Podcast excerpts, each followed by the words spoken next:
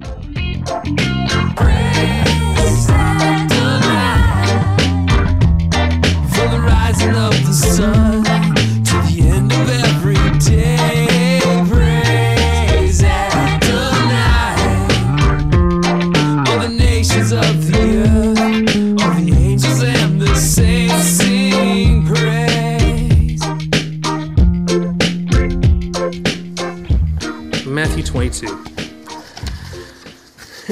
to the first slide since we've talked about that enough.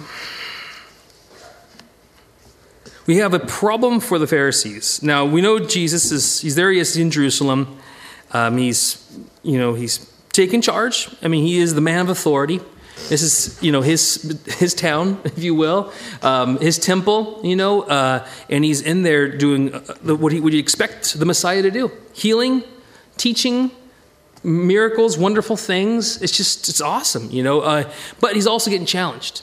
He's getting challenged, you know, and, and, and, the, and the challenges are, are, well, initially coming right here from the Pharisees, but they are, um, and they're upset, as we see in this verse. And this is us rewinding just a wee bit.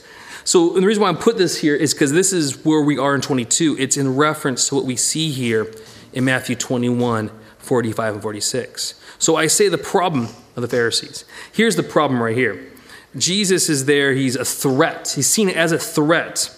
Um, and he's talking, and we talked about the parables or the illustrations that Jesus used.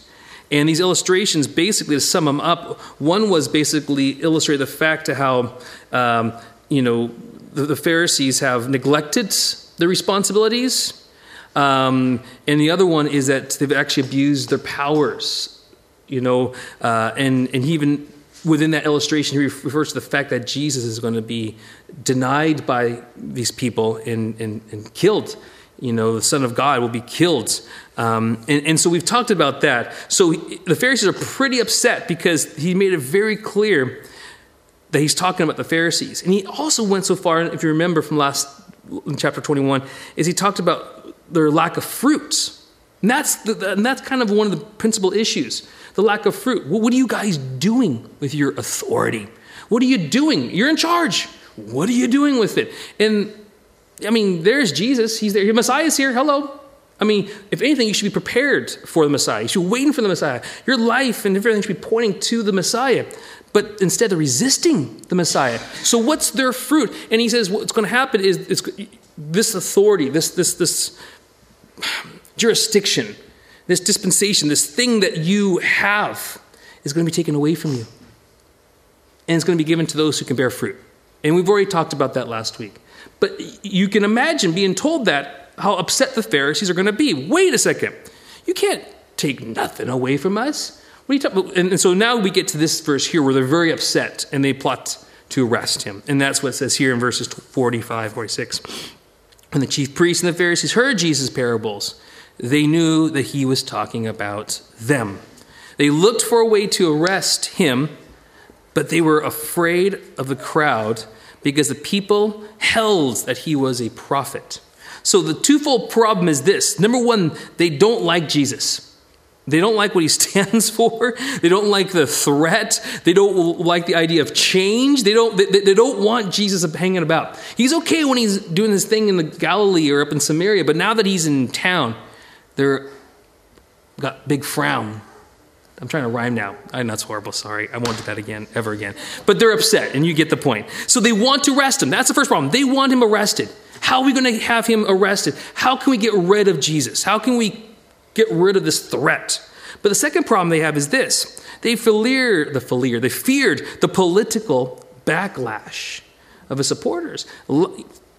I mean, the, at this time, this particular region was very. Uh, there, was there, there was a lot of revolts and rise ups, and, and right now it was a kind of a time of quiet.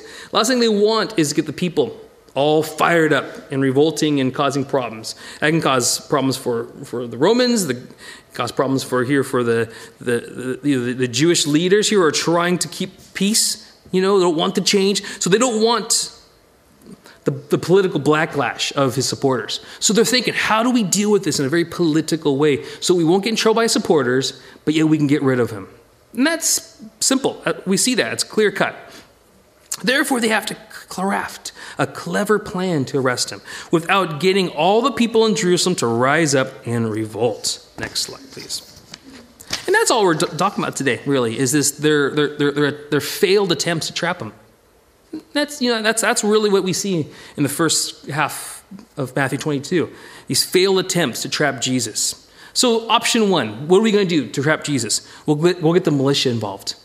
we'll get the bad boys who can come in and we'll give them a big fright. We'll, we'll, we'll bully Jesus to, to answer you know, in a way that will be displeasing to the people and they'll reject him. Ah, clever.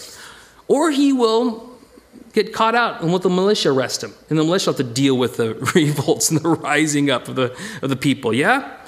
And I call this, and yes, I have some pretty funny words here that I, I used. Again, I was, told you I was in a funny mood, and I put these together. Pseudo ethi theological issues. That's the things that, that they, they use. These pseudo, which means mm, so called or kind of, they appear to be a problem, but they really aren't. Ethi, ethical theological issues. So, what ought we to do? What should we do, Jesus? Let us let us know. And but but but the thing is, that their intent to ask this question, bear in mind, isn't for genuine answers.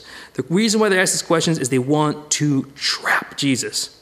They want him arrested, and they're hoping that these Herodians, these this militia, will actually arrest Jesus for for them, so they don't have to deal with the political backlash.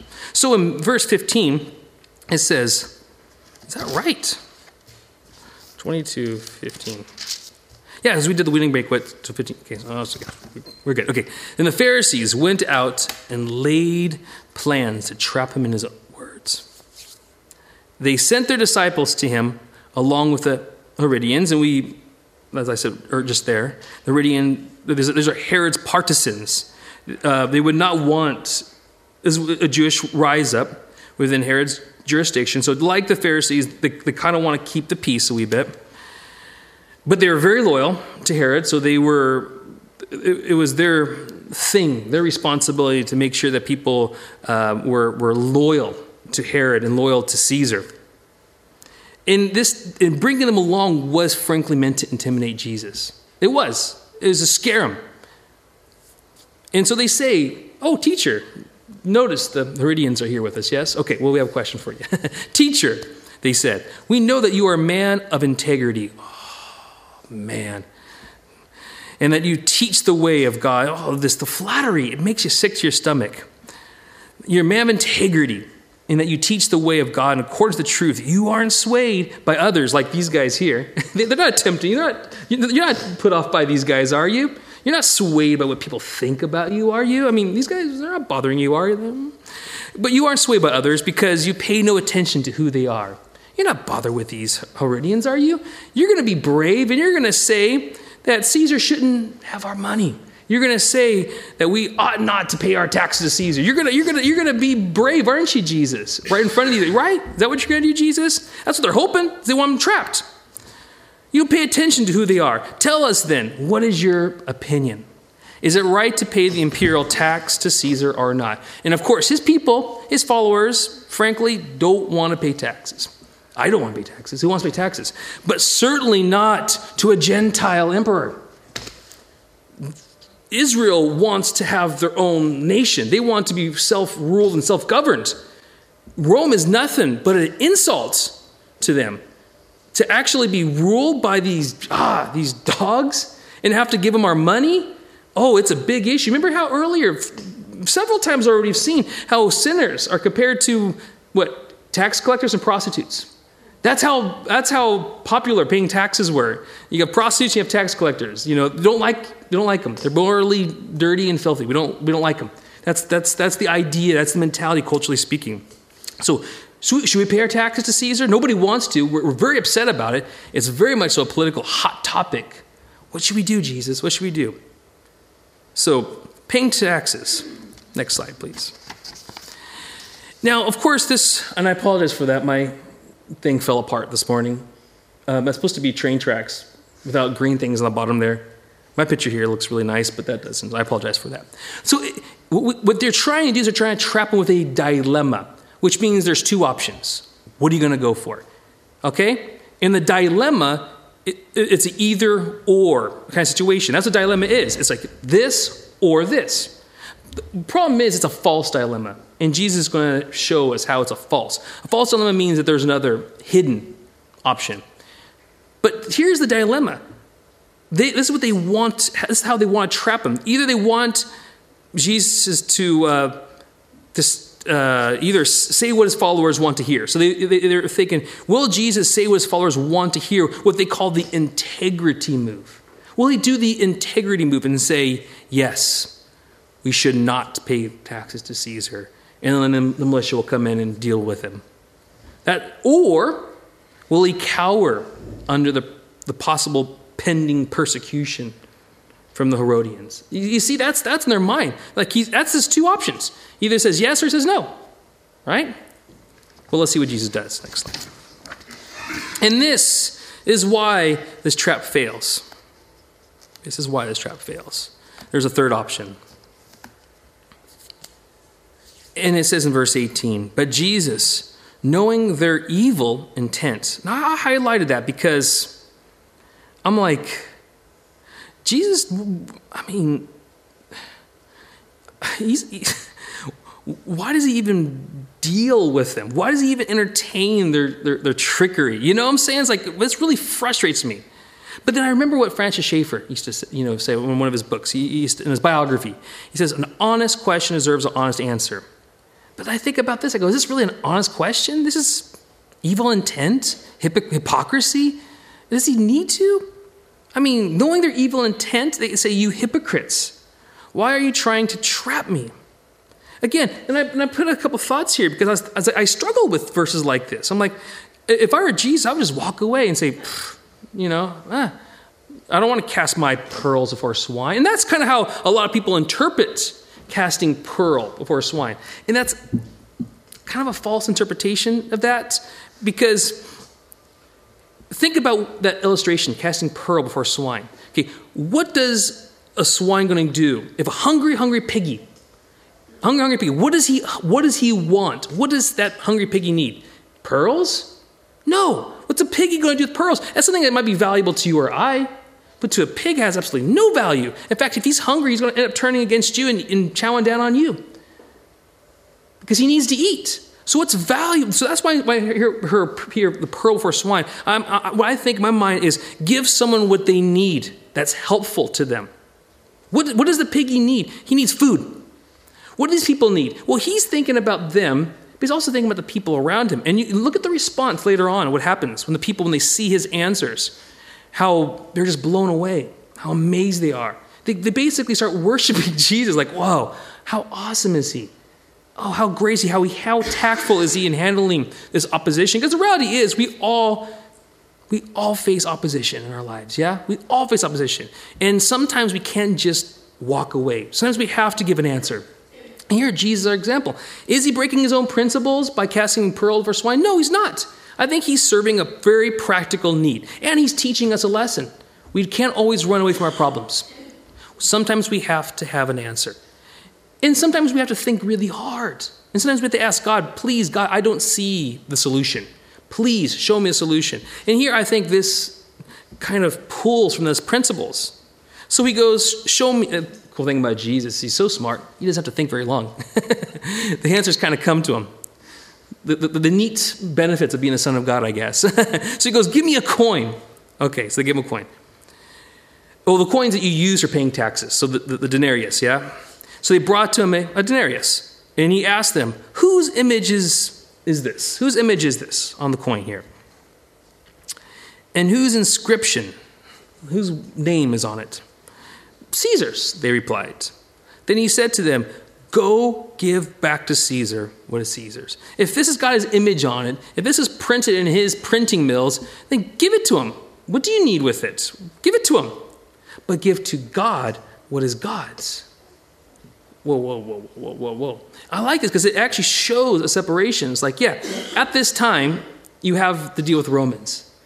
Deal with it. But don't neglect God. God has given you, God's seeing you, God's watching you.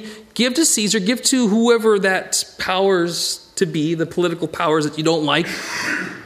Honor it. But realize that God's ultimately in, in control. Ultimately, God's the boss. So give to God what is God's. Give to Caesar what Caesar's, give to God what is God's.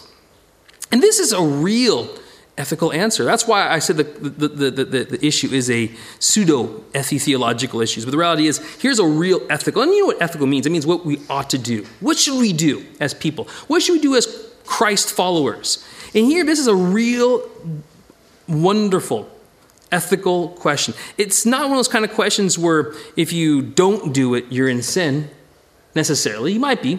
If you're disobeying God, you're in sin.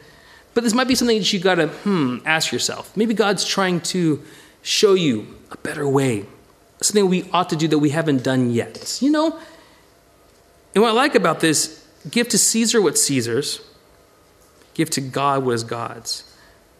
In this, this statement begs us to, to ask ourselves, and honestly, how do we handle our own money? How much of it, I mean, if, if we were to like to budget and like say, okay, here's I get this much a month, and this much goes to my big fat belly, and this much goes to my comforts, and this much goes to, paying the man. How much of that does, does God get? Now, I don't usually teach tithing and giving messages. I don't. And I'm not going to start doing that today. I'm just putting that out there. It begs a real honest question how do we handle our money, giving, charity, taxes, even stuff like benefits, you know? Do we tithe? Are we charitable at all? Think about that. Give to Caesar what is Caesar's. You know, taxes, benefits, all that different jazz, you know. Give to God what is God's. Stuff like tithing and charity and stuff like that, you know. Something to think about. I'm going to leave that right there because, I, like I said, I don't usually preach on things like this. I just kind of want to drop the bomb and walk away. so when they heard this, they were amazed. So they left him and went away. Again, if he, if he would have just walked away and said, Ah, can't be bothered with you. Don't you know we shouldn't cast our pearl before swine? Then the people would go, Well, huh? What's that all about? But now they're like, Wow, Jesus. Wow, he, he, he's courageous as well. I mean, we see him tipping over the tables in the temple. We see him confronting these Pharisees. We see him like literally I mean, not only is he telling them that the kingdom of heaven is going to be taken from them and given to the Gentiles, but he uses these wonderful illustrations to paint it. I mean, while these Pharisees are, you can see the steam coming from their heads. I mean, Jesus is courageous. He's so courageous. And he's sit there and he's, and he's teaching the Pharisees. I mean, he is, isn't he? He's teaching the Pharisees. Well, whether or not they, if they learn or not, probably not. Who knows? But he's still teaching them. He's like, listen, guys, this is the deal. This is the plan. Listen up. And also the people around are listening and they're watching and, they, and they're learning as well. But, but they're not done trying to trick them or trap them. There's a second option they're going to try, okay? If the militia tech technique doesn't work, let the other religious guys do it. Because they don't want to get caught, they don't want to get in trouble. So let the other religious guys deal with Jesus. So enter the Sadducees. And I call this, yes, the pseudo metaphysio theological issues. Go figure that out. Matthew 22, 23 to 28 says this That same day, the Sadducees, oh, metaphysio, I get that's from the word metaphysical, which means uh, other than or next to physical. So when we talk about that, we're talking about spiritual things, basically. It's a fancy word for spiritual things, okay? The Sadducees did not believe in spiritual things. Okay?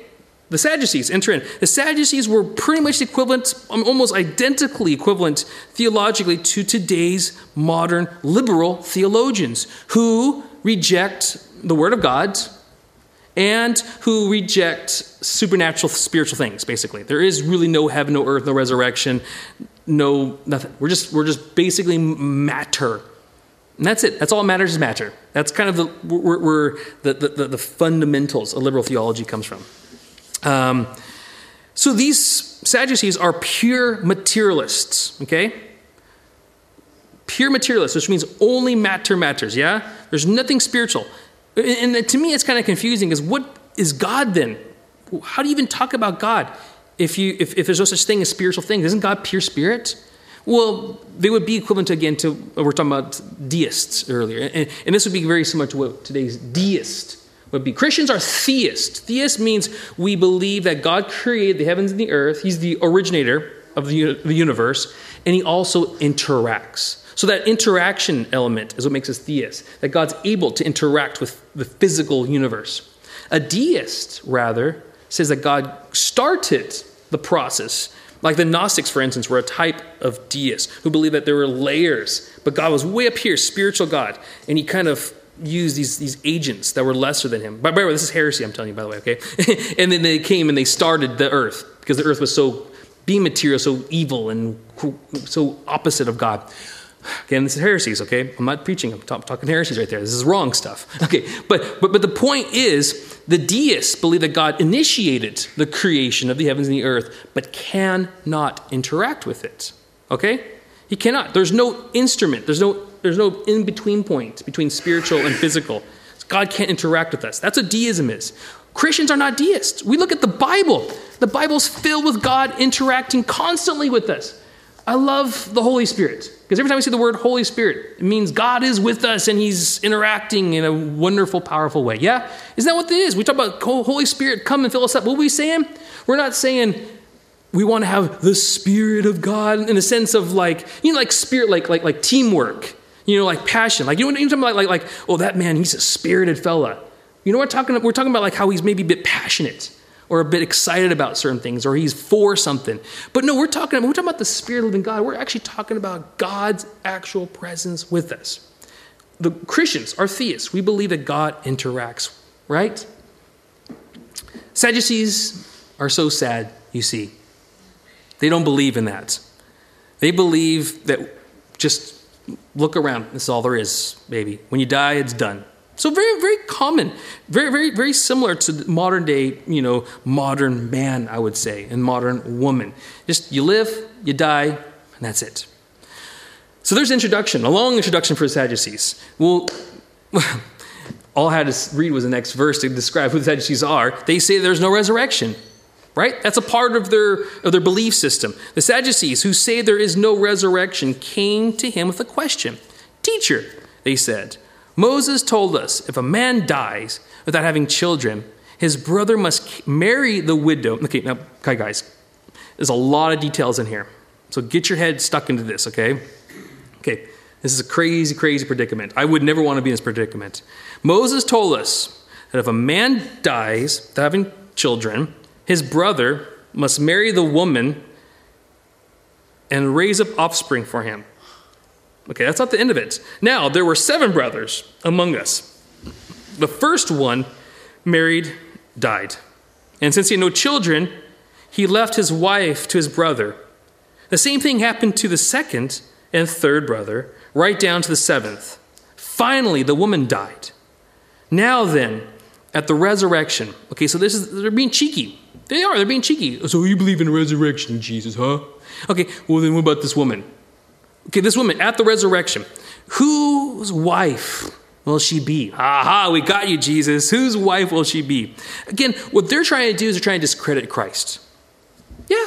The first one's trying to arrest him outright. They try to get the militia involved. They try to get him busted. This one, this group's trying to discredit him. So they're trying to say, they're trying to get his followers who are watching and so interested in Jesus to say, oh, he's a, he's, he's a fraud. He's just like all the other fake messiahs. He's a fraud. Whose wife will she be then? Okay, by the way, I drew a picture. Next slide. Just to kind of. if, if, if, if, if you need a picture, there's a picture right there. Here's Moses. He says, If a man dies without having children, his brother must marry the widow and raise offspring for him. So here's a, a lovely lady in the, in the middle there, okay?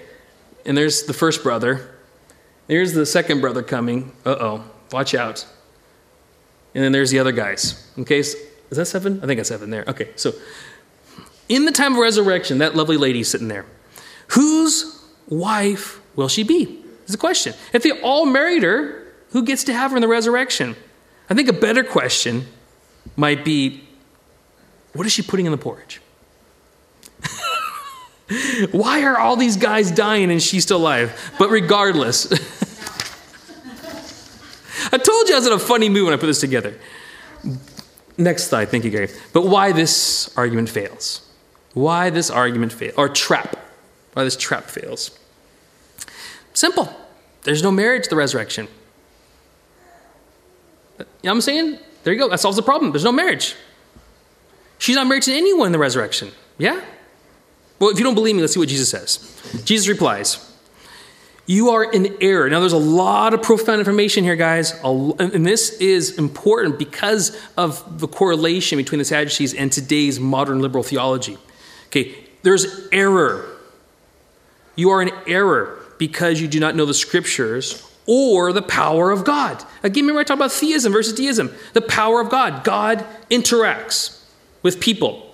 God's powerful, He's amazing, He's ultimate, He interacts.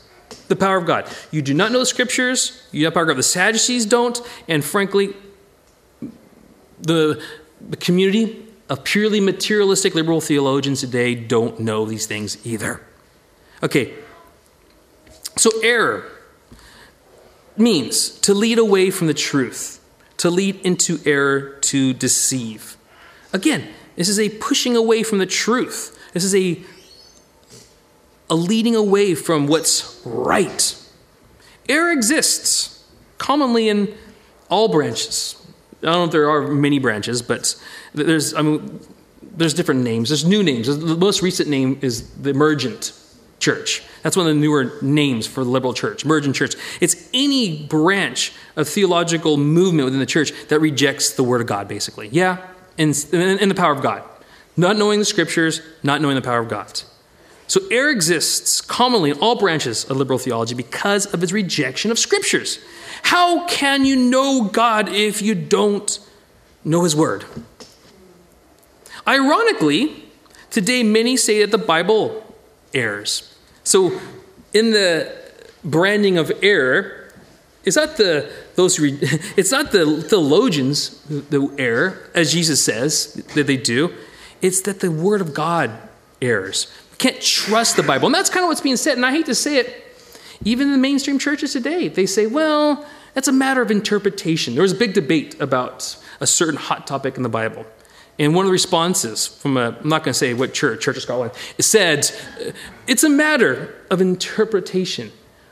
What's that mean? Does that mean you can't get anything from the Bible because everything's a matter of interpretation? That's basically what he's saying. So, ironically, today many say the Bible errs. But if you mix this the belief that God does not interact, remember what I said earlier about deism versus theism, yeah? We as Christians are theists. We believe God interacts. The power of God. They don't know the Word of God. They say the Word of God errors. And they don't know the power of God, that God actually can interact with us. And this interaction, by the way, includes the ability to communicate with man. God interacts. And again, if God can't interact, then he can't really give us a genuine word of God. You see how important it is to believe that God interacts? Because God interacts with prophets, with the, the, the, the, apostles and disciples and Moses and Abraham and all the fellas that we have here. God has spoken. In order to speak to men, he has to be able to interact with mankind. Yeah? And we, we believe that. And the cool thing is, he does it in a very general sense, the Word of God, which is so powerful, but he even interacts with us in a very specific way sometimes. Yeah? He does. Sometimes when we're like needing to hear from God, in the Word of God, we're, we're, struggling, we're finding it. Sometimes He will use wonderful verses, but sometimes He just will touch our hearts and He will give us a little message. God interacts with us. But again, there's many today who call themselves Christians who reject that, and that is a major, major problem. So, what's the result? Okay, this error you know, of, of, saying that the Bible is not the Word of God, God can't communicate with us, has resulted in either the outright rejection of the Word of God. You know what I'm saying? So, so churches start closing their Bibles and putting them away. And they get people, men and women, to come up and they start preaching on social causes and social this is what we ought to do to care for our community. This is how we ought to make a better society for ourselves. And this is what we ought to do. Let's talk about what betty sue's doing and joey over here is doing and whatever. They stop talking about jesus christ. Because how do they talk about jesus christ when we don't know jesus christ? So the bibles go bye-bye.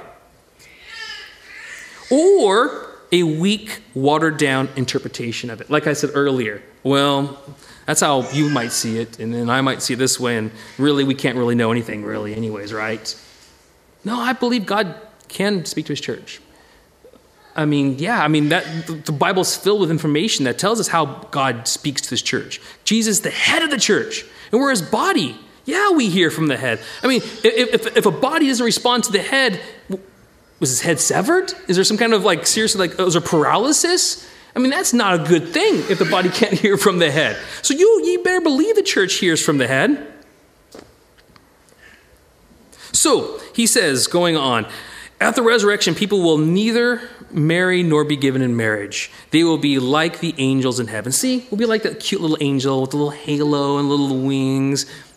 False. I know we're not going to be angels. We'll be like the angels. It's a comparison where we actually had one of the kids in the Sunday school tell the kids that we're going to be like angels, and we had to set them aside. Say, no, no, no, no, no. We're not going to be angels when we're in heaven. We're still people.